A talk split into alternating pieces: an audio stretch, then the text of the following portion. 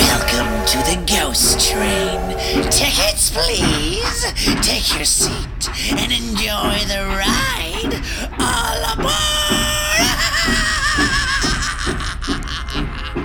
Hey everyone, welcome on board the Ghost Train podcast, the podcast that dives right into the creepy and freaky world of the paranormal. Now, with all the horror movies that I've watched in the last little bit, I started to think did anything weird ever happen on the sets while filming these movies? And I actually found some pretty freaky things that did happen. So here's my top 10 list of things that have happened on movie sets that are just weird and freaky and kind of just why would you do that? So, number 10 is the corpse in the rainy poltergeist pool scene is actually a real skeleton. Now, if you've seen this movie, you remember this scene. It's where the wife falls into the pit where they were planning on building the swimming pool, and it's filling up with water from the rain, and all of a sudden, the skeletons start popping up from underneath the ground. Truly terrifying, and you can tell that uh, she's completely terrified as well. All right, number nine. In the original Texas Chainsaw Massacre movie, Leatherface actually cuts Marilyn Burns' finger by accident during the scene at the dinner table, he was completely exhausted and he could barely see through the mask and just made a, I guess, a pretty big error. Number eight, the cast and crew of the Amityville Horror claimed that they were constantly being woken up at 3:15 a.m. Now in the film, you know this, this is the one with Ryan Reynolds. His character always mysteriously wakes up at 3:15 a.m.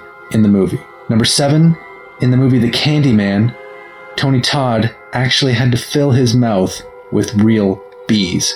You got that right. I would never do that. Here's one, number six. During the filming of The Conjuring, many of the cast and crew had claimed that they were waking up with scratch marks all over their body. I'm not completely shocked from that. That movie is just terrifying, and anything to do with the demonic stuff like that, uh, you're poking at something that you shouldn't be poking at. Number five, but during the filming of The Poltergeist, the little boy, aka Robbie, was actually being choked by that clown. Now it's a robotic clown, but he was actually being choked, and it wasn't until he was turning purple that director Steven Spielberg stepped in and put a stop to what was going on. So that's pretty freaky. This kid almost died on the set of The Poltergeist. Now, number four, the Texas Chainsaw Massacre movie, this is again the original, was filled with up to 500 pounds of decomposing animal corpses, and the stench mixed with the heat caused the actors to constantly be vomiting and puking their guts up. Uh, yeah, I think you could have seen that one coming. That's just a no brainer.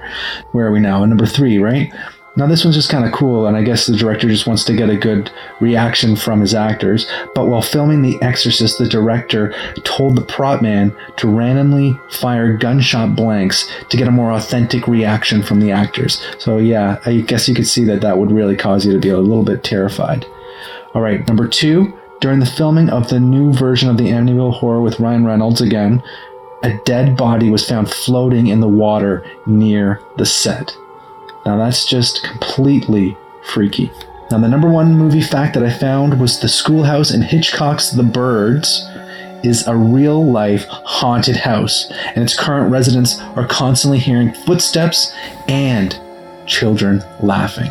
And that brings us into today's show because today's show I'm going to be reading you a story about just that a haunted house. Now, I found this story chilling and downright creepy. Here we go. Next stop my house is definitely haunted. Hey everyone, this story that I'm about to read to you was submitted by Kayla underscore kitty82 from Reddit, and this is really, really scary. So it starts like this My childhood home was haunted, no doubt about it. It was a very small house, basically one big square. The hallway was short and certain parts of it creaked. I would hear it all night long. When I was younger, I woke up to see a man standing in my doorway, arms propped up, leaning on it, just staring at me. Being a young kid, I quickly pulled the covers over my head and listened for him to walk away. He never did. I would have been able to hear the floor creak. I gained enough courage to look, and no one was there. I thought about calling out to my mom, but after I looked at my alarm clock, I realized it was well after 2 a.m. Now, I practice witchcraft. Now, I know that that's not a smart thing to do, but I did it in my room and I used a Ouija board quite frequently. One time, me, my mom, and my younger sister and the neighbor were sitting at the kitchen table talking. Branched off from the kitchen is a small laundry room, barely enough room for a washer and dryer to fit, let alone a person to stand in. You can't even get to this area from another way of the house. You have to go through the kitchen. So we were making fun of the ghosts and just laughing, basically saying we knew we had a ghost, but whatever, and we were cracking jokes about it. Now, while we were sitting on top of the dryer, there was a basket of socks and underwear. While laughing about the ghosts, the basket came flying off the dryer, hitting the floor with a thud and scattered clothes everywhere. We all immediately shut up. Staring at what had just happened, my mom nervously laughed and said, Well, uh, I guess we shouldn't make fun of it again, huh? Several years later, my mom died. My marriage had failed, and I moved back home to live with my stepdad and sister. This particular night, no one was home when I got there. It was pitch black. I locked the door and went into the living room. My mom had died in the house probably about a month earlier, and the house just had a depressing feel to it. I hadn't even had time to turn on the TV when I heard movement from the back of the house. And a familiar creak from my mom's bed, the same exact sound it would have made when she would sit up from laying down. I got immediate chills, and then the floor started creaking.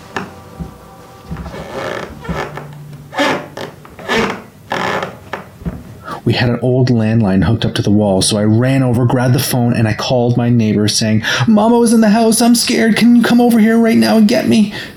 The neighbor comes running over, and of course the door was locked, but I was paralyzed with fear, and I couldn't even get up to unlock the door as I would have to pass the hallway to get to that door. Long story short, my oldest sister had to drive from across town to unlock the door and get me out of the house. I was that scared. I know every little sound that this house makes. I've lived in it for 15 years. Someone or something was in that house that night. A few months later, my stepdad called me to say that the dresser in my bedroom had caught on fire. Now, I was staying at my sister's house at the time because I was too scared to stay at that house anymore.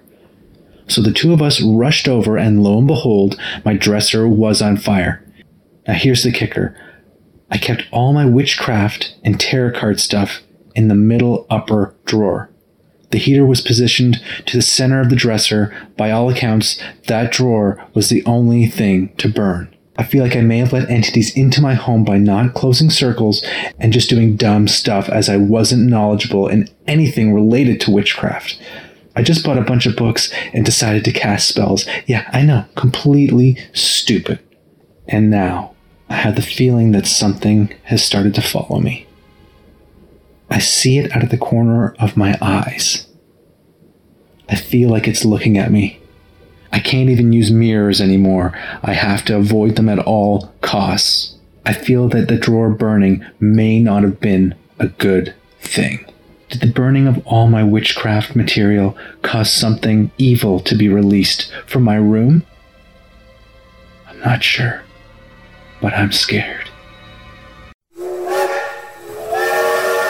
Really think that her dresser drawer burning released something very negative into her parents' home, and that caused it to follow her. I really hope things start to get better for her. That's all for this week's Ghost Train podcast. I hope you enjoyed it. That was a really, really freaky story about a haunted house. Thanks again, Kayla, for sending me that story to read. It was amazing. If you have a scary story that you want me to read, contact me on social media and send it over. Follow me on Instagram and Facebook at Ghost Train Podcast and hit me up on Twitter at Ghost Train PC. Now, I've created a Patreon page at www.patreon.com slash Ghost Train Podcast. Now, this is a place where you can get shout outs on the Ghost Train Podcast or even get episodes early. Head on over and check it out and see if it's something that you would like to support. It would make me incredibly happy if you did, and until the next train gets in the station. Good luck sleeping tonight.